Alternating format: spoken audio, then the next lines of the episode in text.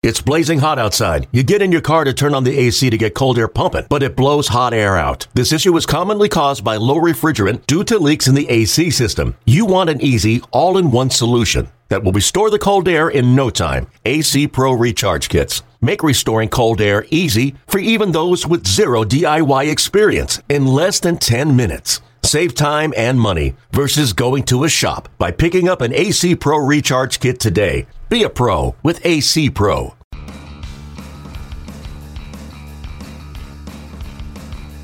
You're listening to MLB.com Extras, brought to you by MLB.tv. It's baseball everywhere. Hi, everyone. I'm Anthony Cashman. Thank you for tuning in.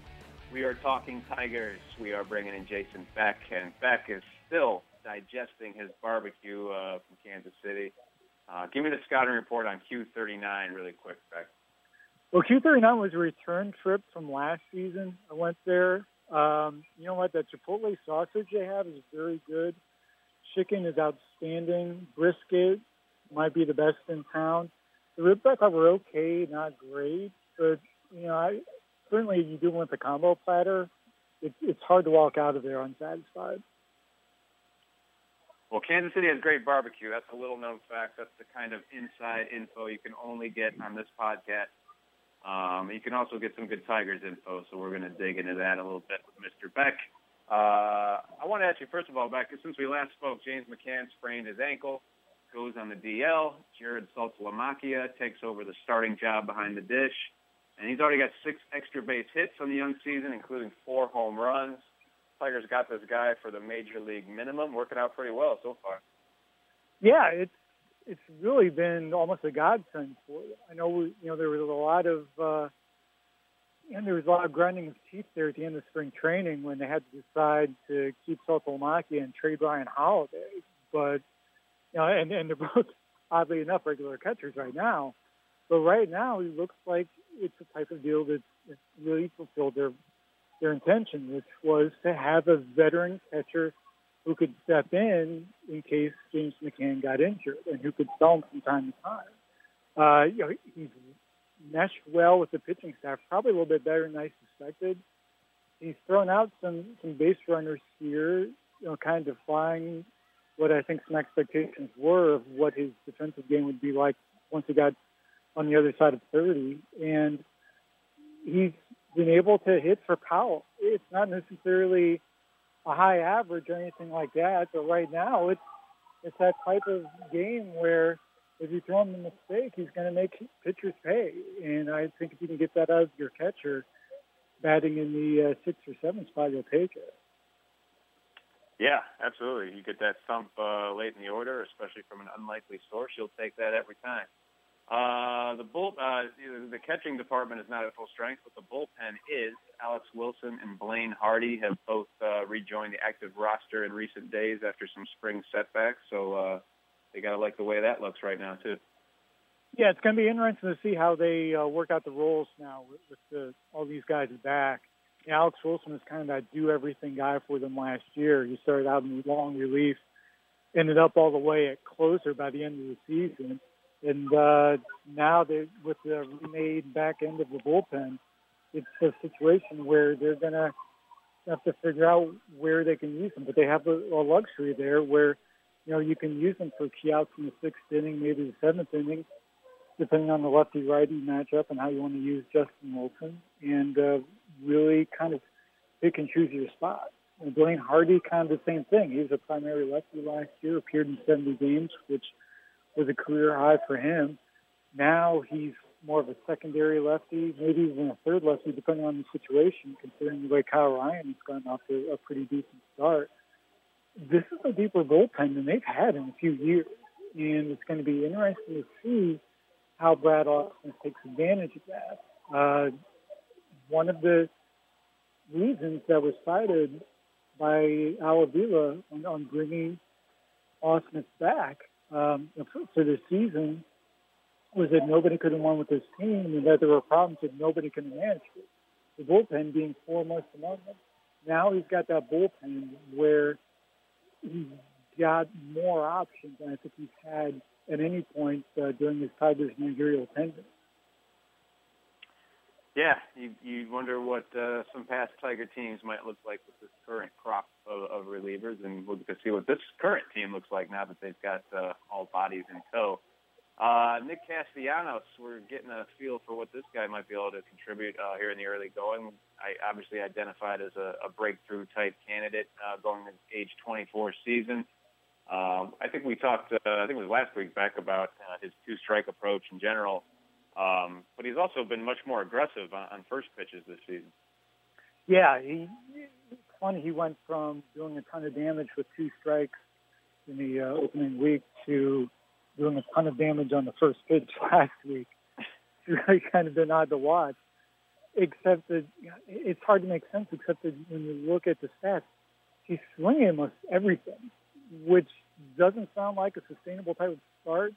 But he's been seeing more strikes than I think he really should be. I think people are treating him as if he, he's the lightweight in the lineup, and he's making pitchers pay.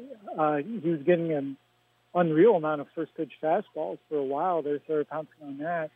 They started changing speeds on the first pitch, and he started hitting those too. Um, you know, I think he had beyond the batting average on balls in play, and on Tuesday is like 464 or something like that. Uh, yeah. He, he's his swing rate is the highest it's been in his career. Granted, really small sample size, but his contact rate is also ridiculously high right now. Um, he's one of four major league hitters with enough at bats to qualify who have yet to draw a walk this season. Um, so, so some of these things are going to have to change for him to be able to sustain this and, and really turn this from a hot start into a breakout season. But he's showing some signs of turning that learning curve, which I, I think the Tigers have been looking to see out of him for a little bit now. Yeah, the the batting average on balls in play is bound to come down, but hopefully that walk rate is, is bound to go up. 13 strikeouts to zero walks at the moment. That's not a ratio uh, you'd expect to continue. Uh, so we'll see what the future holds for that young man. Uh, elsewhere in the infield, how about that? Uh, I know it didn't really mean anything to the bottom line, but uh, I love that play with uh, Ian Kinsler uh, intentionally letting the pop up fall in front of him to uh, have Tyler White on the bases instead of Col- Colby Rasmus. I mean, that was some wily stuff there, Beck. Yeah, and it seems like a really crazy play unless you know Ian Kinsler. I think in my years of covering the Tigers, he might be, he might have the highest baseball smarts of any player I've covered he, just the awareness he's got out there on the field is unreal. He knows what to do in certain situations. He knows the rules up and down. It's one of those things where it didn't really, or it really still until now, it hadn't really gotten publicized a whole lot. But he's almost an extension of, of having a manager or a coach out there, and I think that's that's been more subtle and it's been more seen in the development of Jose Iglesias because he's done a, a ton of work on on on the other side of the infield, working with him on the double play combos and also of uh, situational awareness. But plays like that really bring it to the forefront, and it kind of demonstrates that, uh, that this kid's pretty bright. He is underrated player still at this stage of his career, and uh, I also saw he's now in business with Jack White of the White Stripes in a bat business. So he's got a lot going on, Mr. Kinsler. Um, all right, Beck. Uh, I wanted to ask you also about uh, Cameron Maybin. I know he was hitting a pitch, hit by a pitch uh, in the wrist during a rehab assignment, uh, but doesn't seem like it's too serious. What's what's the latest on his timetable as far as getting back to the big league? Well, supposedly the X-rays were negative, so you know that's a, a huge relief from Tiger standpoint. Uh, still waiting to figure out when he might return to the lineup. It's certainly going to push back his, his uh, return type timetable. He seemed to be getting close to return before this happened. I know uh, when they had talked about the, the rehab assignment, Toledo was supposed to be for the very last few days when he was getting really close enough to being ready where they wanted to see a little bit more advanced minor league pitching. Uh, so he'd been up there a few days when when this happened. So it it might have been right as he was on the cusp of a return. So uh, hoping to get a little bit more clarity here in the coming days on that. Uh, but at least it sounds like it shouldn't delay him too terribly long. Last thing Beck, how about the old skipper, Jimmy Leyland, uh, going to head up uh, Team USA in the World Baseball Classic? Uh, it's good to see him back in action, right?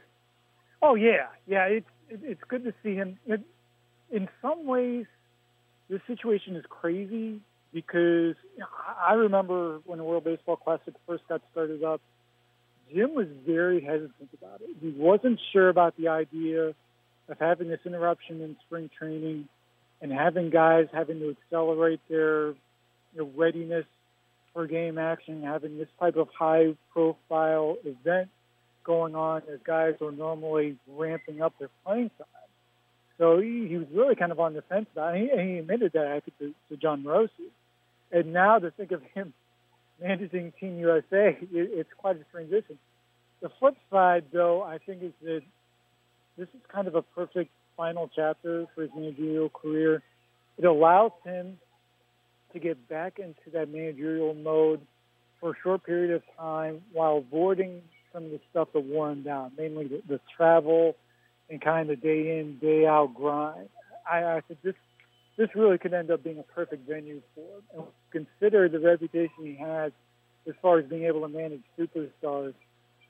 He might have ended up being the ideal candidate for, for this role. I'm going to be fascinated to see how it plays out and also what type of influence he has on roster selection. Uh, you might see some surprising choices here if he makes out a roster designed to win as opposed to as opposed to a roster designed with a bunch of stars in mind. Yeah, I think he'll be very smart about that. And, and to your point, Beck, I think he'll be a great recruiter for this uh, event, for this project, because uh, a lot of guys will certainly appreciate the opportunity to play for him. One last time, uh, I want to thank Jason Beck for joining us. We'll check in with him each week during the 2016 season. And thank you all for tuning in. It's been MLB.com Extras, Detroit Tigers edition. MLB.tv Premium, the number one live streaming sports service, is celebrating 13 years. Watch every out of market regular season game live or on demand in true HD. Real time highlights, live look ins, pitch tracking widget, and more. MLB.tv Premium includes a free At Bat 15 subscription. Watch live baseball on over 400 mobile and connected devices. Watch at home, in the office, or on the go every night on every device. Blackout and other restrictions apply. Visit MLB.tv for details.